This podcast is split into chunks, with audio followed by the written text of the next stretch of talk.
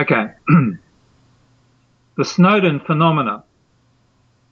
The former United States Specialist Agent Edward Snowden has been ensconced in the transit hall of the Sheremetyevo airport in Moscow for several weeks now. Certainly everyone knows that Snowden accuses the US and the US accuses Snowden.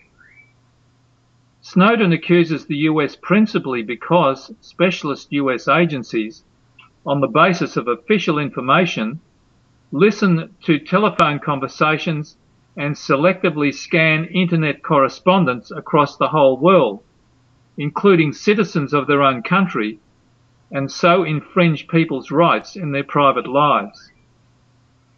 The US accuses Snowden of betrayal by divulging sensitive information, but does not deny in principle the selective listening and scanning of diverse information on the basis that is it is to counteract terrorism.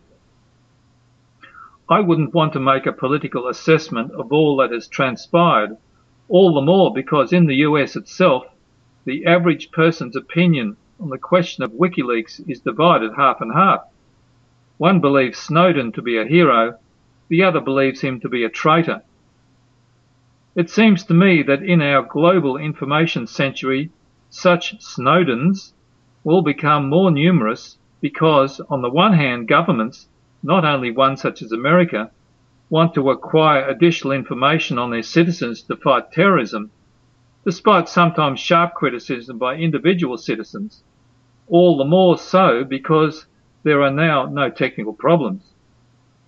On the other hand, some citizens will be passionately opposed to such surveillance of their opinions and activities and will fight against this not only in the courts, but by exploiting similar information leaks as we have seen by Snowden or by WikiLeaks.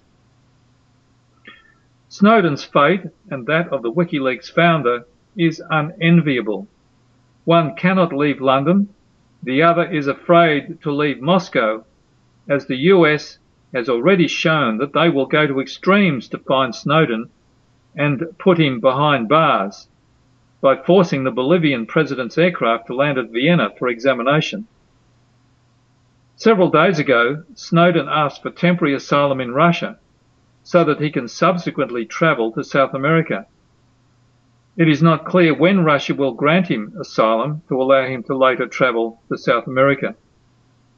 In any case, Vladimir Putin has stated that the conditions of granting political asylum in Russia to Snowden requires him to desist from battling with the US government.